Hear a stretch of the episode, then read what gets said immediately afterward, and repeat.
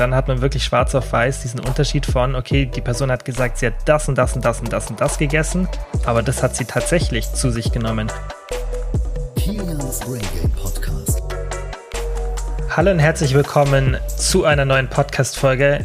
Und bevor es losgeht, am Ende dieser Folge gibt es ein Coaching-Gewinnspiel. Also die Folge bis zu Ende hören und dann wisst ihr, wie ihr mitmachen könnt. Ich hoffe, euch ist mein neues Titelbild aufgefallen und ich hoffe, es gefällt euch. Ist ein bisschen was anderes, aber ich wollte es thematisch irgendwie ein bisschen besser zum Podcast machen, weil manchmal haben neue Leute gar nicht so eine Ahnung, um was es im Podcast geht, bis sie die Podcast-Beschreibung lesen, weil wenn jetzt jemand nicht von Instagram kommt und den Podcast so findet, und das passiert natürlich bei vielen, dann ähm, ja, sagt Kilians Brain Gain jetzt nicht wirklich was darüber aus, was hier im Podcast passiert, was für Themen ich bespreche.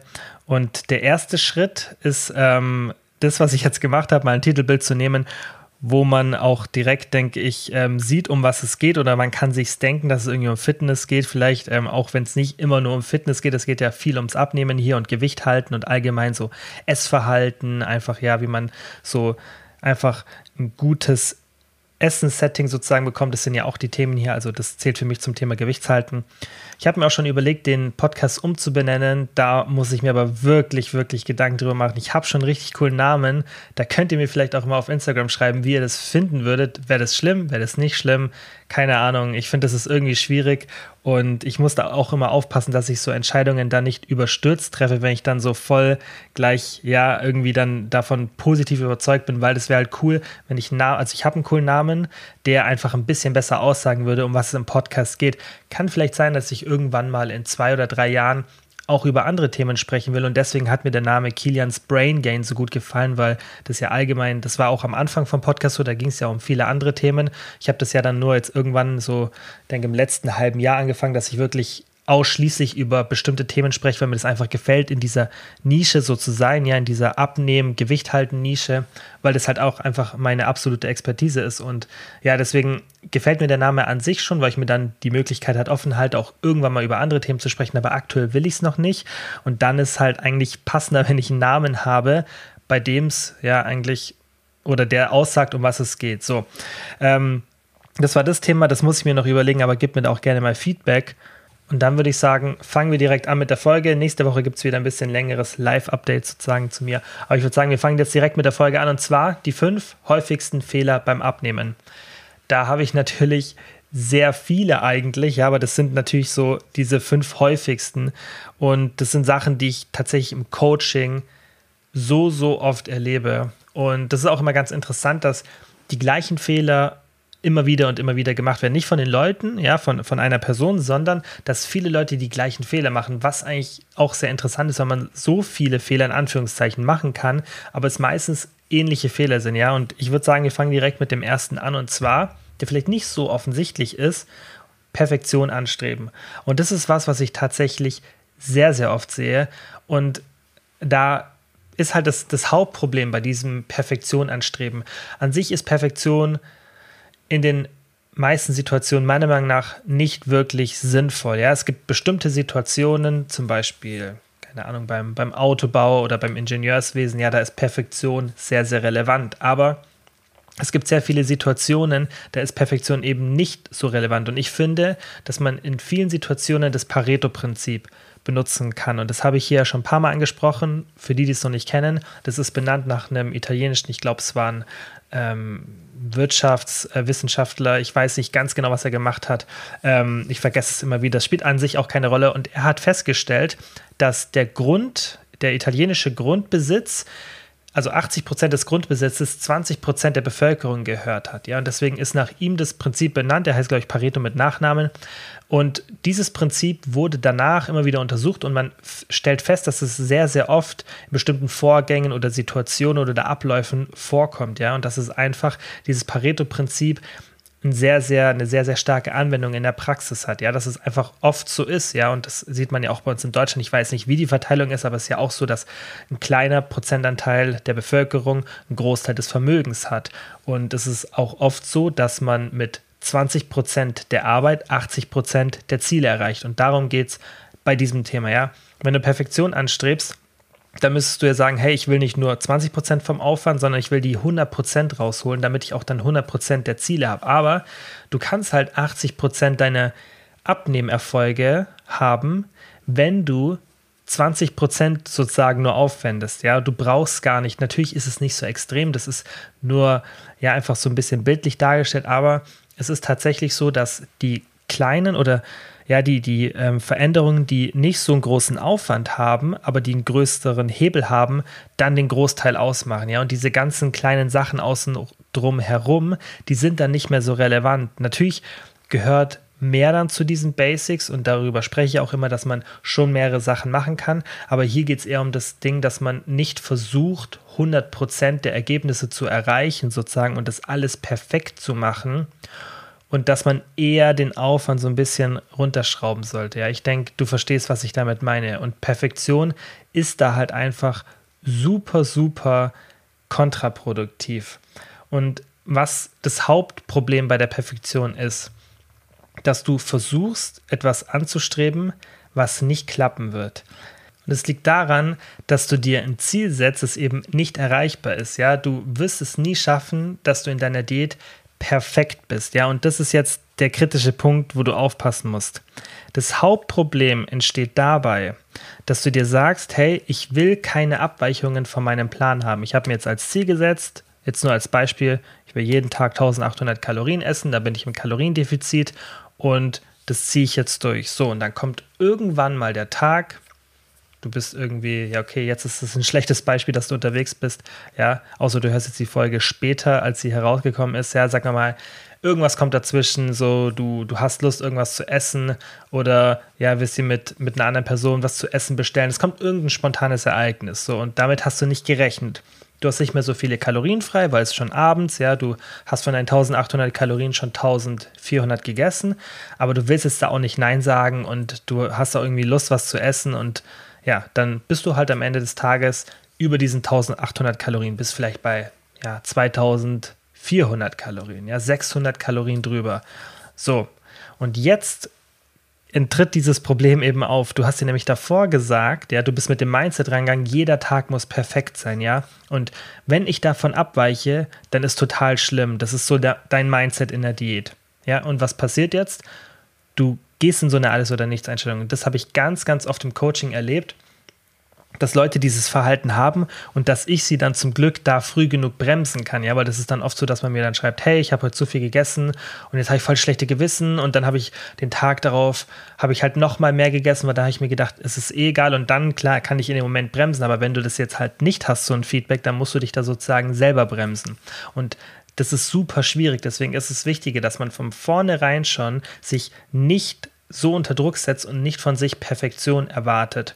Denn wenn du mal von dieser Perfektion abweichst, und das wird passieren, weil es ist unmöglich, dass du die Diät komplett perfekt durchziehst, ja, dass du nie von dem Plan abweichst. Klar, das kann schon passieren, aber ganz ehrlich, in der reellen Welt passiert das an sich nicht, ja.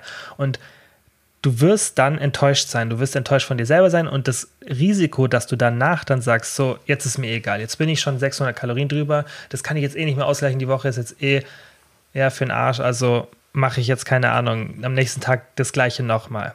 Und deswegen musst du von Anfang an dir bewusst sein, dass es mal Tage sein, geben wird, an denen es halt nicht so gut läuft und dann war das halt kein Diättag und vielleicht hast du so viel gegessen, dass du am nächsten Tag, selbst wenn du im Defizit bist, auch nicht im Defizit bist sozusagen, weil du davor diese hohe Kalorienzufuhr hattest. Und dann ist es halt so. Dann verlierst du halt zwei Tage. Mein Gott, wir haben ja alle keinen reellen Zeitdruck. Ja, das ist ja nur Zeitdruck, den man sich selber macht. Aber du musst jetzt ja nicht irgendwie für irgendeinen Wettkampf, ja, sei es jetzt Bodybuilding oder irgendein Kampfsport, du musst jetzt kein bestimmtes Gewicht erreichen und eine bestimmte Form zu einem bestimmten Zeitpunkt. Das haben wir ja in der Regel nicht, das Problem. Deswegen musst du vom Mindset so rangehen, dass du sagst, hey, ich will das gar nicht so perfekt machen, ich gebe mein Bestes, aber wenn ich mal vom Plan abweiche, dann ist es zwar nicht gut, ja, aber ich mache mich nicht damit runter und ich erwarte nicht eben diese Perfektion.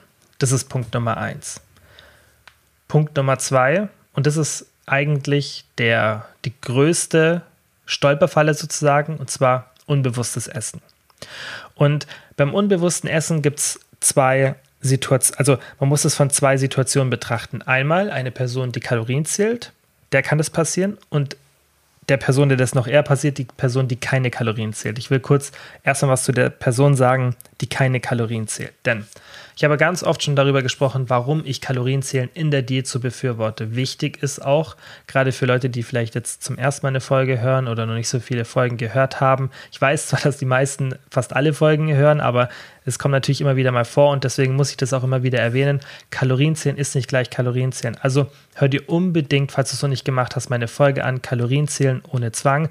Da habe ich extra mal so eine Folge aufgenommen, in der ich erkläre, wie man richtig Kalorien zählt, weil das Thema wird so oft falsch verstanden. Ich habe mich auch letztens auf Instagram so aufregen müssen, weil ich das immer wieder irgendwo lese, wo dann irgendwelche äh, Leute, irgendwelche Influencer, die nicht so viel von dem Thema verstehen, dann behaupten, ja, äh, bei deiner Diät, da brauchst du keinen Kalorienzählen und das ist total negativ und die machen dann irgendwelche coolen Posts oder irgendwelche Stories oder was weiß ich und wollen dann halt eigentlich eher ähm, die wollen sozusagen die, die, das positive Feedback, weil sie ja gegen diesen Zwang vom Kalorienzählen sind. Also das ist ja offensichtlich die Intention der Leute. Die wollen dann halt so vermitteln, hey, ähm, ich will das hier dir so ganzheitlich beibringen und ähm, ja, deswegen, die Leute wollen dann im Endeffekt, dass sie dann positives Feedback geben, weil sie eben von diesem Zwang, in Anführungszeichen Kalorienzählen, ja, einfach abraten. Das ist aber total sinnlos und idiotisch, weil die Leute dann halt einfach nicht objektiv darauf schauen. Das wäre wie wenn jetzt jemand einen Autounfall baut, ja, und ich sage dann allen Leuten, hey, fahrt jetzt nicht mehr mit dem Auto, weil es ist zwar super sinnvoll, ja, mit dem Auto zu fahren, das ist so das Hauptbe äh, Hauptbeförderungsmittel, aber da hat jetzt mal eine Person einen Unfall gehabt, deswegen sollten jetzt alle nicht mehr Auto fahren, ja. Wichtig ist, dass man richtig Auto fährt, dass man sicher Auto fährt, dass man dafür eben sorgt, da vorne, von vornherein schon, dass man keinen Unfall baut. Und genauso ist beim Kalorienzählen auch. Nur weil irgendjemand mal ein Problem damit hatte, heißt ja nicht, dass es dann per se schlecht ist. Ja, das ist mit ganz vielen Sachen so. Und das ist sowas, was man bei uns oft in der Gesellschaft macht, sobald man mal irgendwo ein Problem sieht, dass man total ähm, die Rationalität verliert und das Thema auf diesen einen Vorfall beschränkt. Und das ist halt beim Kalorienzählen haben natürlich Leute Probleme. Es gibt Leute, die dann sich zu sehr versteifen. Aber die Frage ist halt, ist das Problem, liegt es am Kalorienzählen oder liegt es daran, wie die Kalorien gezählt haben? Das ist wie beim Autofahren, ja, wenn jemand irgendwie, wenn es, keine Ahnung, wenn es schneit und es fährt dann halt eine Person zu schnell, ja, und beachtet nicht, dass gerade Schnee auf der Straße liegt und die baut einen Unfall, ist dann per se das Autofahren schuld oder ist es daran schuld, dass die Person ihre, ihr Autofahren nicht auf die Situation angepasst hat und diesen Unfall vermieden hätte, weil sonst würde ja jeder, der im Schnee fährt, einen Unfall bauen. Und so ist es auch beim Kalorienzählen, ja. Nur weil ein paar Leute damit Probleme haben, ist das Kalorienzählen nicht schuld, ja. Und ähm, das ist ein kurzer Exkurs, aber ich finde es eben super wichtig, dass man das beim Kalorienzählen versteht. Also jetzt nochmal zurück. Die Person, die Kalorien, äh, die nicht Kalorien zählt, genau der kann es passieren, dass sie unbewusst etwas isst und dadurch ihr Kaloriendefizit kaputt macht. Und dass es passiert, ist einfach menschlich, ja. Und es ist auch nicht, dass man irgendwie sich selber belügt oder ja, irgendwie das eben so unter den Tisch kehren will und dann sagt, hey, ja, das hat jetzt keiner außer mir gesehen, also habe ich es nicht gegessen, sondern es liegt einfach daran, dass wir Menschen wahnsinnig schlecht darin sind, unsere Kalorienzufuhr objektiv einzuschätzen. Und auch dazu gibt es Untersuchungen. In Studien hat man nämlich gesehen, dass es teilweise bis zu 50 Prozent sind, ja, die wir unsere Kalorienzufuhr unterschätzen. Ja, und das ist schon heftig. Also 50 Prozent ist nicht so ein bisschen. Ja, das ist richtig, richtig heftig, wenn man sich das mal so auf die Kalorienzufuhr ausrechnet, die man dann in der Diät hat, ja. Und deshalb finde ich eben das Kalorienzählen auch so wichtig, weil es diese Studien gibt und weil man das auch anekdotisch bei ganz vielen Leuten sieht, man kann natürlich auch so ein bisschen nach Gefühl essen und umso mehr Erfahrung man hat und umso mehr man sich diesem Fakt bewusst ist, kann man auch ohne Kalorienzählen eine Diät machen, einfach so ein bisschen mit abschätzen, ja, im Kopf überschlagen. Intuitiv essen habe ich auch schon mal eine Folge drüber gemacht, wie man wirklich intuitiv essen kann, aber in der Regel ist es nicht so leicht und selbst ich mit extrem viel Erfahrung, wenn ich eine Diät mache, ich zähle trotzdem meine Kalorien. Ja, ich müsste es nicht, aber ich mache es halt so, dass es mir kein Zwang verursacht und dass es einfach entspannt ist für mich. Und dann habe ich lieber die akkurate Methode, ja, und gehe sozusagen nicht dieses Risiko ein des unbewussten Essens, weil das passiert einfach. Es passiert so oft, dass man irgendwas isst tagsüber und es komplett vergisst, ja, oder auch ja einfach nicht so richtig einschätzen kann, wie viel man denn jetzt davon gegessen hat. Und das ist einfach menschlich und das ist einfach einer der Hauptfehler in der Diät. Und deswegen sage ich auch zum Beispiel im Coaching immer, wenn du irgendwas gegessen hast, dann notierst dir. Wenn du dann drüber bist, ist nicht so schlimm. Aber notierst dir, auch beim, beim Kalorienzählen ist es super wichtig, denn die Gewissheit ist das, was einem in der Diät dann hilft, weil wenn du dann sagst, ja, ich lasse es jetzt mal lieber weg und war jetzt ja nicht so viel und dann am Ende der Woche schaust du vielleicht so, hm, und dann denkst du, wieso habe ich kein Gewicht verloren? Eigentlich habe ich so meine Kalorien ja eingehalten. Klar, an diesem einen Tag, da war ich vielleicht ein bisschen drüber. Du weißt halt nicht wirklich, was Sache ist. Hättest du es notiert, wüsstest du, würdest du genau sehen, ah, okay, am Donnerstag, da hatte ich so und so viel Kalorien zu viel. Am Montag war das das gleiche. Also war mein Defizit die Woche relativ gering. Deswegen verliere ich gerade kein Gewicht dann weißt du, wo, der, wo das Problem ist. Das ist nämlich immer, finde ich, super wichtig in der Diät oder beim Abnehmen allgemein, dass wenn es nicht so läuft, dass man dann weiß, woher kommt es, weil sonst kannst du nicht an dieser Schraube drehen. Und deswegen passt da einfach auf, unbewusstes Essen, das ist so eine der Nummer 1 Stolperfallen und das ist nicht, weil du irgendwie dich selber bescheißen willst. So klar, das gibt schon auch mal, dass man so zu sich selber nicht so ehrlich ist. Ich denke, das ist auch menschlich und das muss man auch so mit der Zeit, denke ich, lernen. Das finde ich auch so ein Reifeprozess, einfach, dass man lernt, dass man vielleicht ja einfach immer ehrlich zu sich selber sein sollte und das oft nichts bringt, wenn man sich anlügt. Aber in der Regel ist es tatsächlich nicht das, das Problem, ja, sondern eben, dass wir einfach super schlecht darin sind. Punkt. Ja. Okay. Ähm, Vielleicht auch noch ganz interessant ist zu erzählen, wie die das in der Studie gemacht haben. Das fällt mir jetzt gerade ein.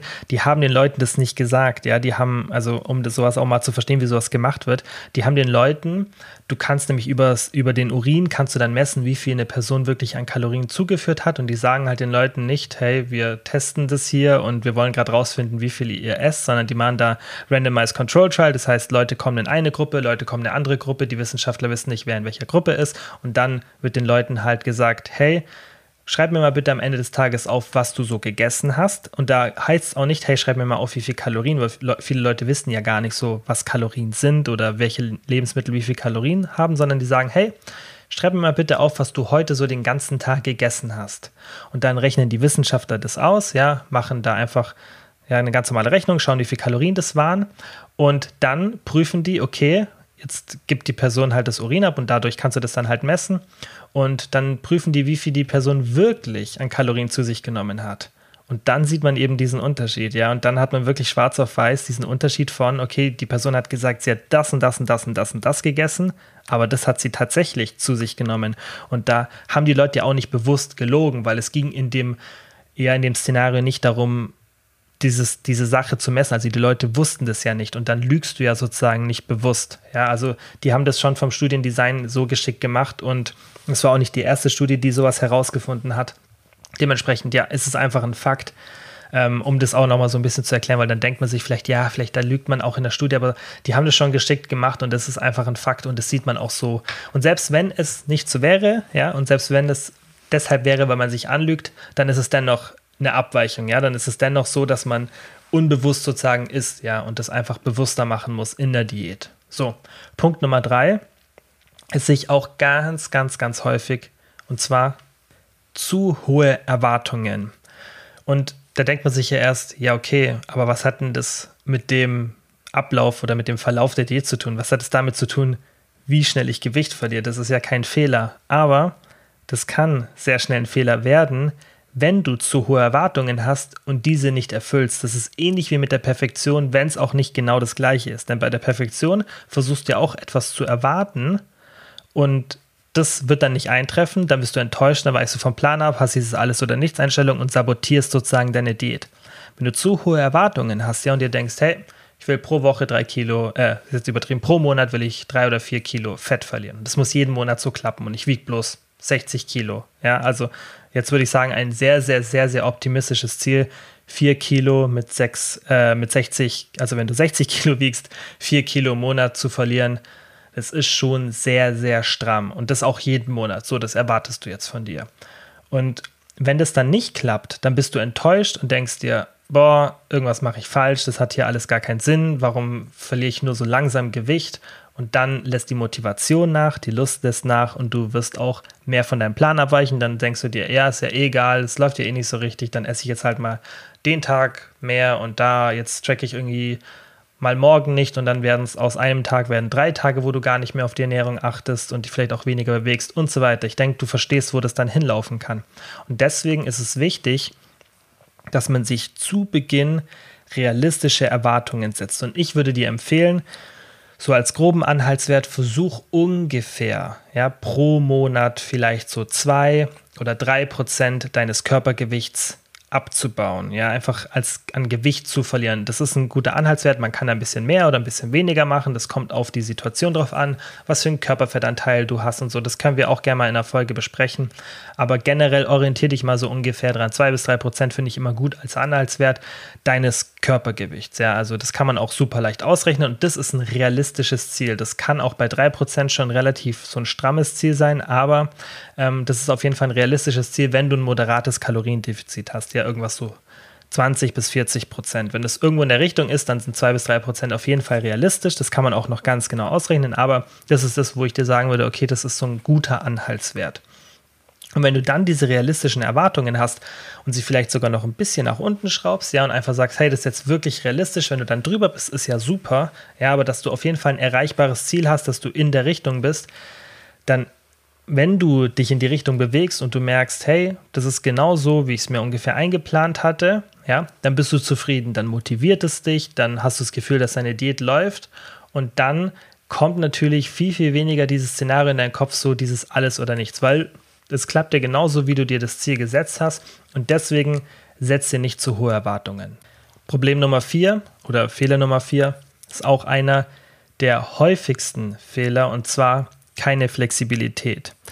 Ich denke, die Leute, die den Podcast hören, die machen den Fehler vermutlich nicht, weil ich ja immer wieder von Flexible Dieting rede und auch davon rede, dass man sich keine Verbote machen sollte und dass einfach ja auch dieses Pareto-Prinzip bei der Ernährung benutzt werden kann. Das heißt, ich sage immer 80 Prozent, 70 bis 80 Prozent sollten unverarbeitete Nahrungsmittel sein, die einfach voluminös sind, die Mikronährstoffe enthalten. Das sind einfach generell unverarbeitete Nahrungsmittel. Es gibt natürlich auch unverarbeitete Nahrungsmittel, die super viele Kalorien haben, ja, also man muss natürlich auch mal überlegen, was ist unverarbeitet, ja, aber man zählt dann zum Beispiel ja Erdnussbutter aus Erdnüssen, ja, die ohne Zuckerzusatz ist, die zählt man immer so zu den unverarbeiteten Nahrungsmitteln, aber theoretisch, wenn man es ja ganz genau nimmt, hat die auch einen Verarbeitungsprozess hinter sich. Aber dieser Verarbeitungsprozess hat ja keine negativen Auswirkungen auf die Mikronährstoffe. Ja, und so muss man das immer mit ein bisschen gesunden Menschenverstand sehen. Einfach, wenn du dir denkst, hey, das Produkt, ja, oder dieses Lebensmittel wurde zwar irgendwie ein bisschen verändert, wie zum Beispiel bei der Erdnussbutter, ja,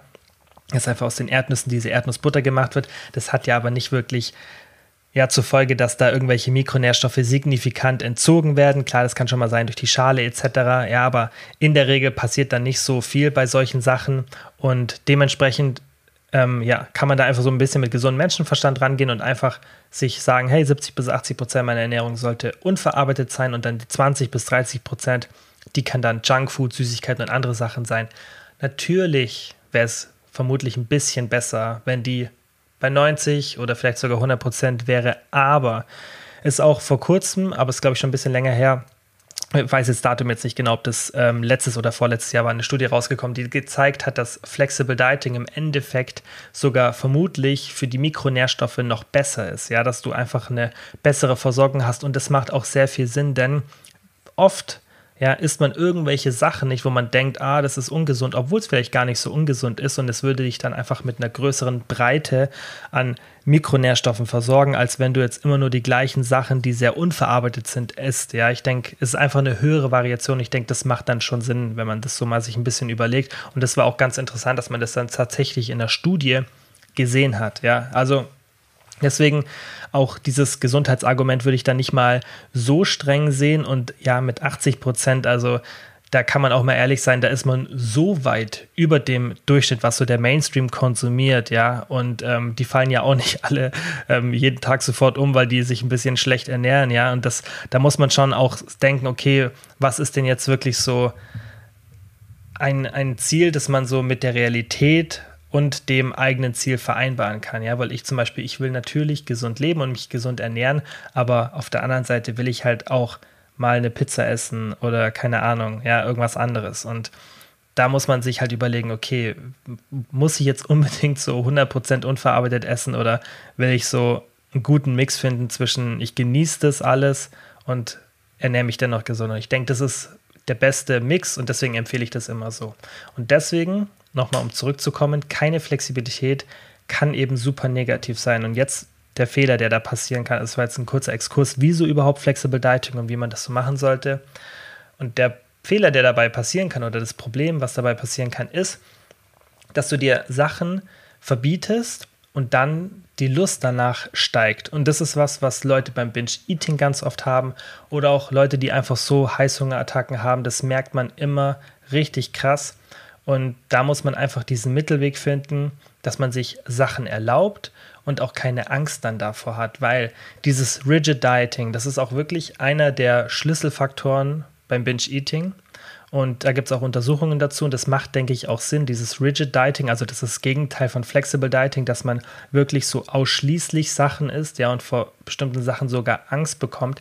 Das macht da einfach eine extreme emotionale Komponente, bringt es mit rein. Und die hat da eigentlich nichts drin zu suchen.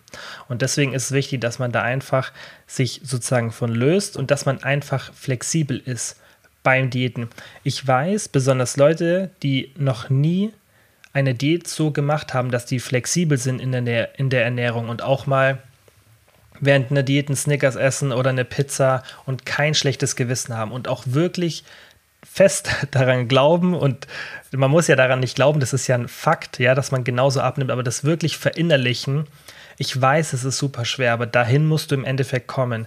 Und dieses, was ich gerade beschrieben habe, ist dieses dran glauben, ja, ist ja oft so, dass man man weiß es irgendwie, aber man glaubt es trotzdem nicht. Wenn du jetzt zum Beispiel wieder das Beispiel 1800 Kalorien als D-Ziel hast, und du isst eine Pizza, aber sparst dir die Kalorien so ein und die, sagen wir mal, die Pizza 1100, 1200 Kalorien, ist eine große Pizza von der Losteria oder so vielleicht, ja, und die hat dann wirklich 1200, 1300 Kalorien und du hast aber davor die Kalorien so eingespart, dass du diesen Tag diese 1800 Kalorien gegessen hast. Aber du hast irgendwie trotzdem schlechtes Gewissen, weil es war jetzt ja sowas Ungesundes und das passt ja nicht in die Diät und das beeinflusst doch den Fettverlust. Es kann doch gar nicht sein, aber es ist nicht so. Dein Körper spaltet einfach die Nahrung auf, die du bekommst, der zieht sich die Kalorien und den interessiert es nicht, ob diese 1800 Kalorien jetzt von Avocado mit Reis und einem Lachsfilet kommen oder von einer Pizza. Natürlich für die Gesundheit und auch für die Muskelmasse, ja, spielen andere Faktoren eine Rolle, zum Beispiel das Protein. Und ich habe ja auch schon oft gesagt, dass mehr Protein natürlich auch den Fettverlust begünstigt, weil man einfach weniger Muskeln abbaut und der Körper keine Kalorien aus der Muskelmasse bezieht, sondern nur aus der Fettmasse. Ja, das heißt, er gleicht das Kaloriendefizit durch den Abbau von Muskelmasse, äh, von Fettmasse aus und nicht von Muskelmasse. Aber wenn wir jetzt mal davon ausgehen, dass du diese 1800 Kalorien mit einer Pizza auch gefüllt hast, zum Teil, aber dein Protein genauso hoch ist, als wenn du jetzt irgendwas sehr Gesundes, vermeintlich in Anführungszeichen Gesundes gegessen hast, dann passiert das gleiche im Körper. Du wirst genau den gleichen Fettverlust haben. Und auch das wurde schon untersucht. Und das ist einfach Physik, ja, das ist ganz normale Physik, das, die in deinem Körper abläuft. Das ist ein geschlossenes System.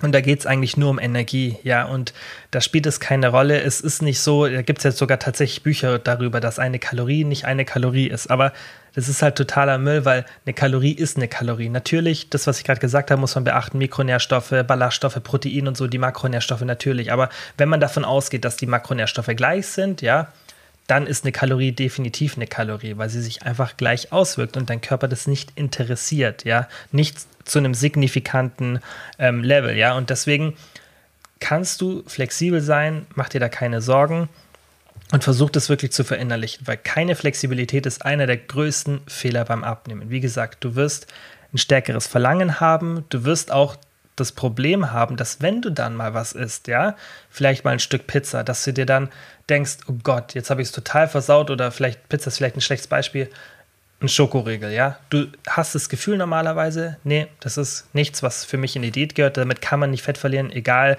was der Kilian sagt, so, das kann einfach nicht sein und ähm, ja, ich erlaube mir das in der Diät nicht.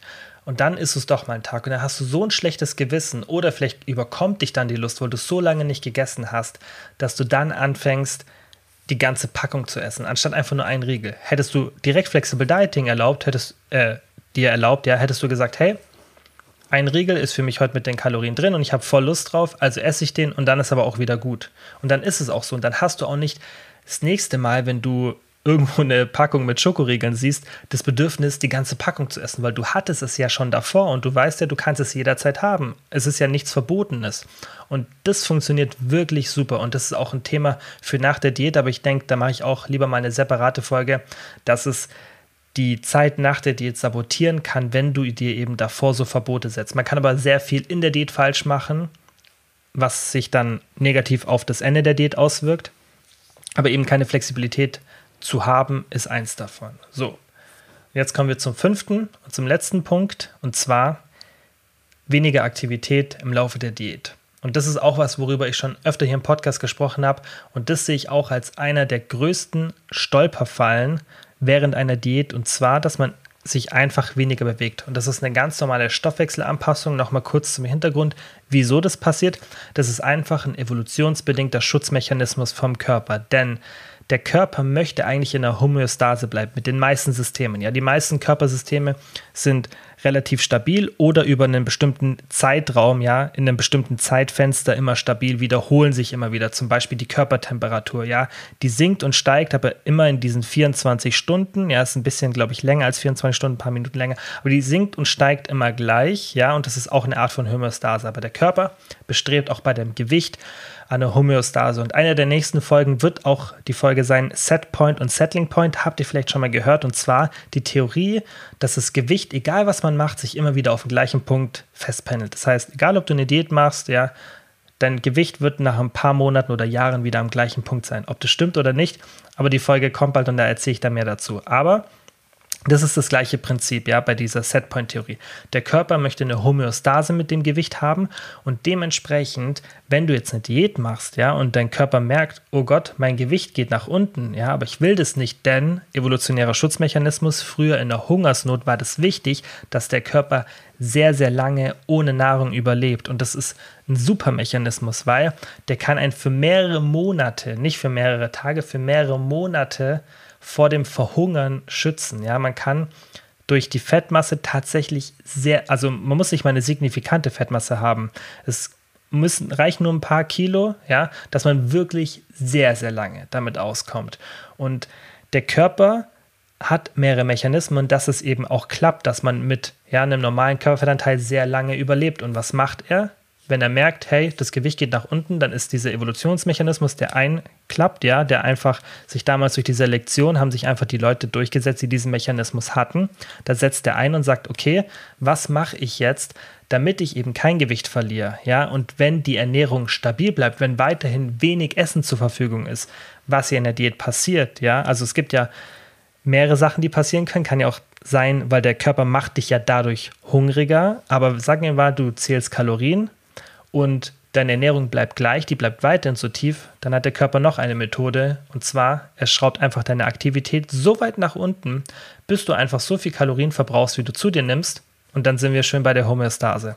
Und darüber habe ich ja auch schon in anderen Folgen gesprochen, dass Stoffwechselanpassungen immer über zwei Mechanismen passieren. Der Körper verringert deine Aktivität und er macht dich hungriger. Und wenn du mehr Hunger hast, isst du mehr wenn du dich weniger bewegst, verbrauchst du weniger Kalorien und so kommen diese beiden Sachen, ja, Kalorienzufuhr ähm, und Kalorienverbrauch kommen sich immer näher, bis du sozusagen wieder auf Null bist und die Homöostase ist da. Und deswegen, weil ich jetzt ja mal davon ausgehe, dass du deine Ernährung kontrollierst und auch wirklich dauerhaft weniger isst, dann hat der Körper nur einen Mechanismus, den er benutzen kann, und zwar deine Aktivität anzupassen. Und das sind eben diese spontanen Aktivitäten, von denen ich auch schon so oft gesprochen habe. Ja, der Körper wird auch effizienter mit dem Sport. Das heißt, im Laufe der Diät verbrennst du auch beim Sport ein bisschen weniger Kalorien, als wenn du jetzt mehr Kalorien zu dir nimmst. Das ist auch ein Mechanismus. Der Körper ist da wirklich so effizient und eigentlich auch faszinierend, weil er das halt so dann anpasst, ja, dass du eben einfach nicht mehr so viel Kalorien verbrauchst. Jetzt in der Situation ist blöd für uns. Früher hat es uns das Überleben gesichert. Aber leider ist halt der Mechanismus immer noch in uns.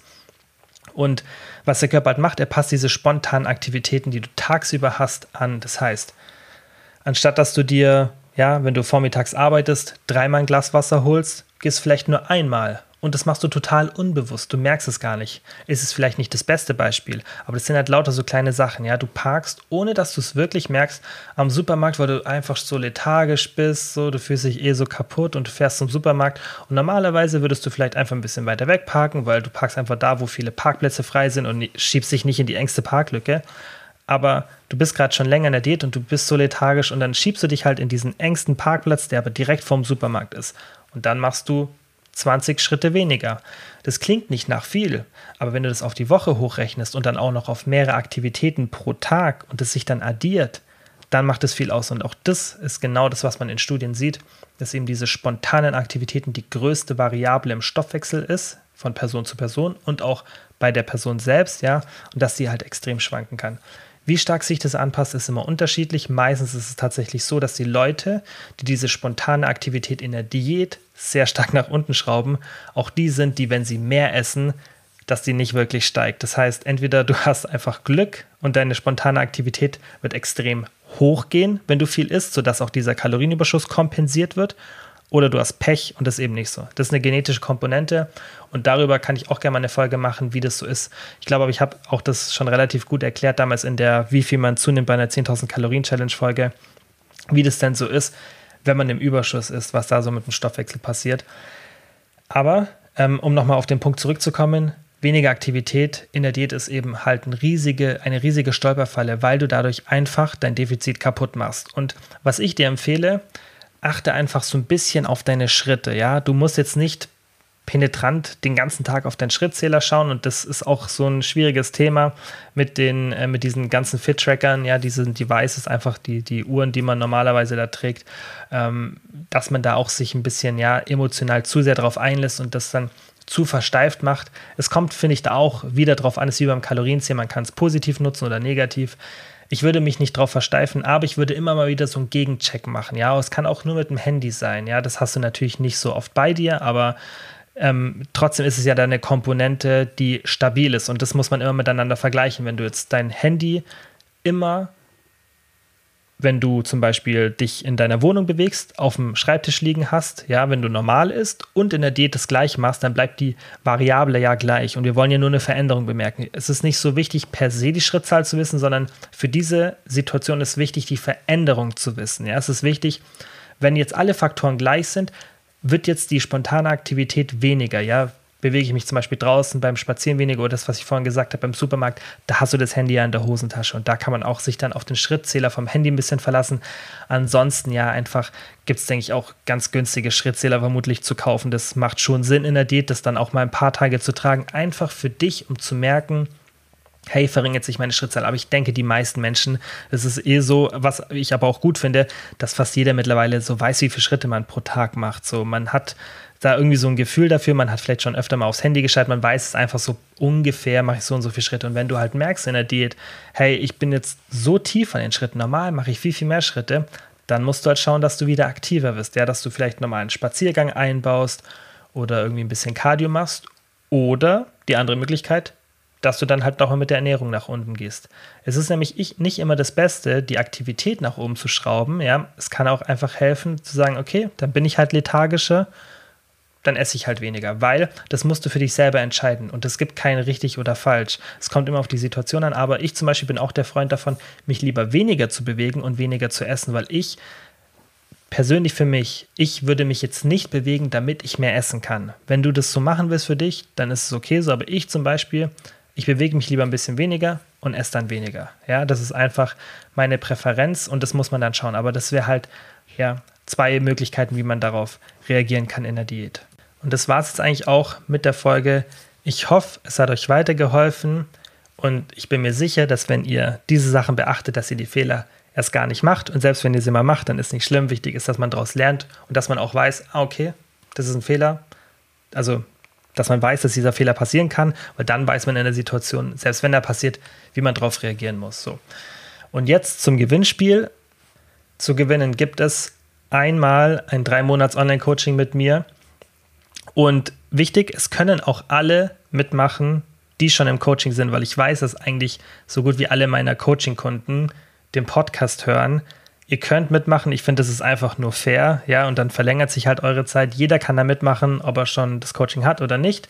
Ihr könnt alle mitmachen. Und was ihr machen müsst, ultra simpel, einfach den Podcast in deiner Podcast-App abonnieren, falls du das noch nicht machst. Dann meinen letzten Post kommentieren. Das ist der vom Mittwoch, 21.04. Kommentier einen Abnehmfehler, den du mal gemacht hast, aber nicht mehr machen wirst.